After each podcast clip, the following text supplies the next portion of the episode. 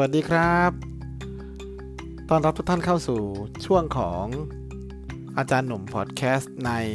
รายการใจไร้ลิมิตนะครับ โดยผมอาจารย์หนุ่มสุรพงษ์ใจล่านะฮะนักพูดสร้างแรงบันดาลใจนะครับ NLP Coach และนะนักพยากรณ์ดวงชะตานะซึ่งแน่นอนว่าในพอดแคสต์นี้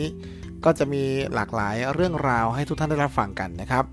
วันนี้จะเป็นเรื่องอะไรนั้น ติดตามรับฟังกันได้เลยครับ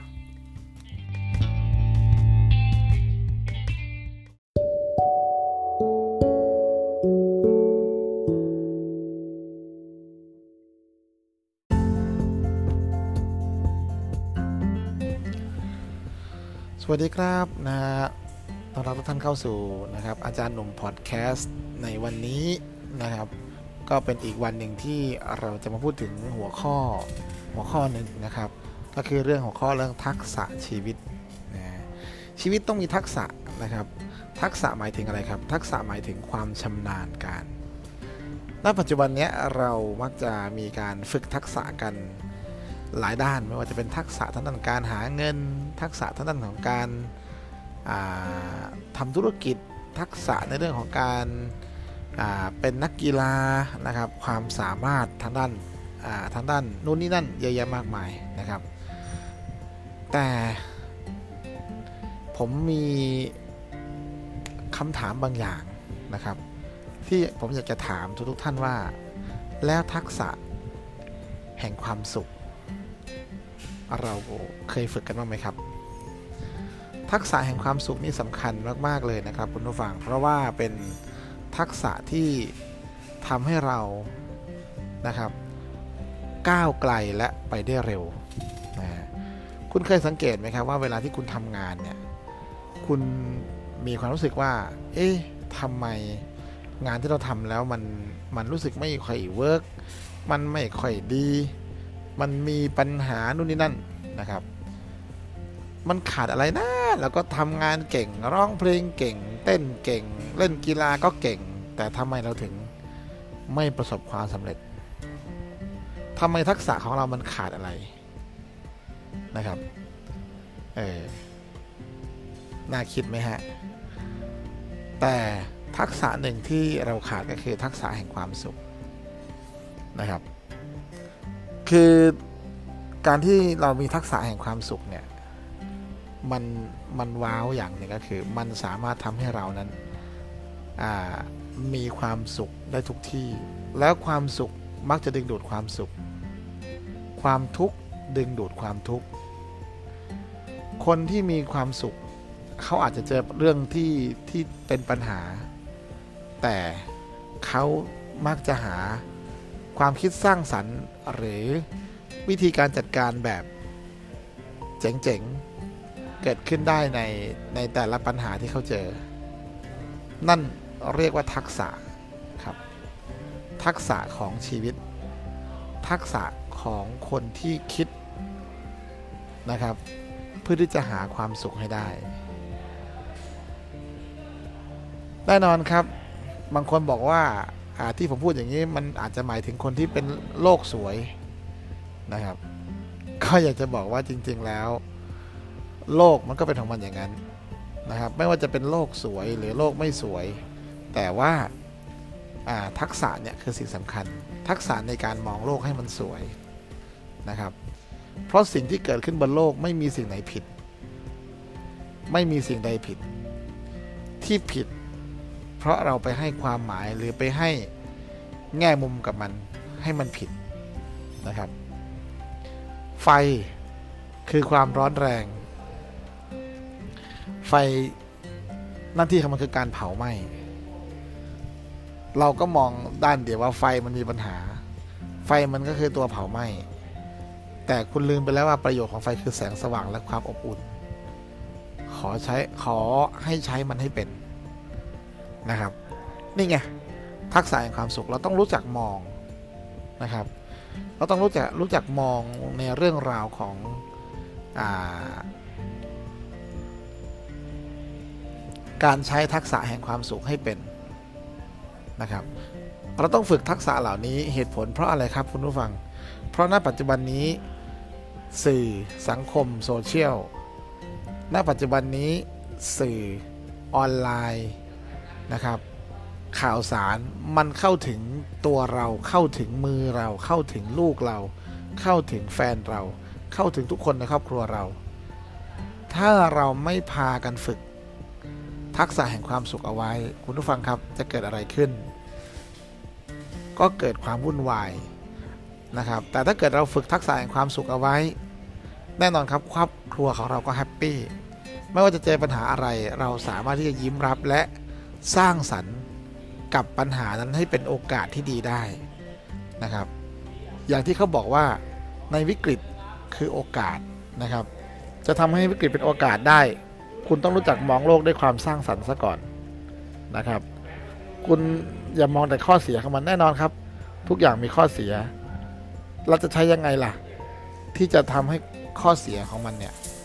น้อยที่สุดนะครับ น้อยที่สุด และดึงจุดด้อยให้กลายเป็นจุดเด่นนะครับออย่างเช่นได้ลูกเหม็นมาหนึ่งลูก ถามว่าถ้าลูกเหม็นเนี่ย ถ้าเราพกติดตัวเป็นไงฮะ มันไม่ไหวกินมันรับไม่ไหว แต่ลูกเหม็นมีหน้าที่ทำอะไรครับ ไล่มแมลงสาบ เห็นไหมฮะเราใช้ให้มันให้ถูก ปัญหาในชีวิตของเราก็เหมือนกันครับ ไม่มีใครที่จะไม่เจอความทุกข์แต่คุณต้องฝึกทักษะแห่งความสุข ทักษะแห่งความสุขมีอยู่ 3 อย่างนะครับ ทักษะแห่งความสุขมีอยู่ 3 อย่าง 1 นะครับ ทักษะที่ 1 ก็คือ ทักษะในการมองโลก คือทักษะในการคิดนั่นเองนะครับ ว่าเราอะมองโลกแบบไหน มองโลกอย่างไร คิดอย่างไรกับเรื่องนี้นะครับมันต้องฝึกคิดมันนึกบอกว่าคิดบวกนะครับ แล้วทักษะอันที่สองก็คือทักษะในในการสร้างความเห็นที่เป็นบวก ถามว่าทั้งทักษะในการคิดบวกดียังไง ดีตรงที่ว่า เราคิดแล้วเราสามารถที่จะวางมันลงได้ง่าย ๆนะครับ แล้วก็ทำให้ใจของเรานั้นมีความสุข ทักษะอันที่สองก็คือทักษะในการทำความเห็นให้เป็นบวกนะครับ อันเนี้ยอาจจะต้องหาเหตุผลมาสนับสนุนในความเชื่อของเรานะครับ ในความเชื่อของเราว่า สิ่งเหล่านี้มันดีกับเราได้ได้ยังไง ต้องหมั่นตั้งคำถามกับตัวเองว่าเฮ้ยแล้วมันดีกับเราได้ยังไงนะครับเนี่ยมันจะทำให้เราหาเหตุผลสนับสนุน เหมือนกับสมมุติว่า มีคนนะครับ เราไปนั่งกินข้าวอยู่ แล้วมีคนอ่าแล้วเด็กเสิร์ฟมาวางของกระแทกใส่หน้าเรานะครับ ถ้าเราฉุนเฉียวเราก็ลุกอาจจะลุกขึ้นไปบวกกับเขาก็เลยก็ได้ แต่ว่าประเด็นคือถ้าเราบอกว่าเออไม่เป็นไรนะเขาอาจจะเห็นว่าเรานั่งหลับ อะไรอย่างเงี้ยนะ นะก็คิดแล้วก็ทำความเห็นยิ้มออกมา แล้วก็ขอบคุณเขานะครับอันเนี้ยนะอันนี้คือทักษะทำความเห็นที่เป็นบวก และ 3 อันนี้สำคัญมากทักษะที่ 3 ครับ ทักษะแห่งการขอบคุณครับทักษะแห่งการขอบคุณเนี่ยมันเป็นมันเป็นหลักๆเลยนะครับ ราะเวลาที่เรา 1 คิดบวก 2ทำความเห็นที่เป็นบวกแล้ว 3 การคิดบวก มันทำให้ชีวิตของเรานั้น นอกจากเราเห็นเป็นบวกแล้วเรายังซาบซึ้งกับสิ่งเหล่านั้นนะครับ เหมือนกับครั้งหนึ่งที่ตัวผมเองเคยเคยมักจะมองว่าคนพิการคือภาระของสังคมนะครับ ผมก็มักจะโทษ สังคมเสมอว่าทำไมสังคมถึงไม่ช่วยเหลือคนตาบอดนะครับ แต่ผมก็กลับลืมไปว่า แล้วเราทำไมถึงเกิดมาตาบอดล่ะ แล้วความตาบอดมันจะช่วยสังคมนี้หรือช่วยเราได้ยังไง ปรากฏว่าสิ่งที่ผมได้รับก็คือนะครับผมบอกเลยว่าที่เราเกิดมาตาบอดเนี่ย เพราะเราอาจจะต้องมาฝึกทักษะในการคิดบวกนะครับ สองคนตาบอดเนี่ยมีประโยชน์ต่อโลกนี้ได้อย่างไร ก็เป็นแรงบันดาลใจให้คนปกติคคนที่ทำคนที่เกิดมาครบ 32 แล้วไม่สู้ คนที่มีทุกอย่างแต่ท้อถอยท้อแท้นะครับ ก็เราอาจจะเป็นหนึ่งในแรงบันดาลใจที่ทำให้เขาฮึดสู้และลุกขึ้นกลับมายิ่งใหญ่อีกครั้งได้ และ สุดท้ายเรากลับมาขอบคุณความพิการของเราว่า ขอบคุณนะ ที่ทำให้เราโตขึ้น ขอบคุณที่ทำให้เราเป็นแรงบันดาลใจให้คนอื่น ขอบคุณที่ทำให้เรานั้นนะครับ ต้องอ่าเป็นคนแบบนี้เพื่อที่จะทำให้อ่าโลกนี้สวยงาม และเรากลายเป็นนักสร้างแรงบันดาลใจ โดยไม่ต้องไปฝึกอบรมที่ไหนเลยนะครับ เราเป็นโดยธรรมชาติ เพราะฉะนั้น นะครับอ่า EP นี้ก็จบสั้นๆแบบนี้ ถ้าชอบก็กดไลฟ์ใช่กดแชร์นะครับ แชร์กันไปเยอะๆนะฮะเพื่อที่จะให้อ่าเขาเรียกว่าเพื่อที่จะให้ทุกท่านที่ที่ฟังพอดแคสต์นี้นะครับ ให้เขามีแรงบันดาลใจ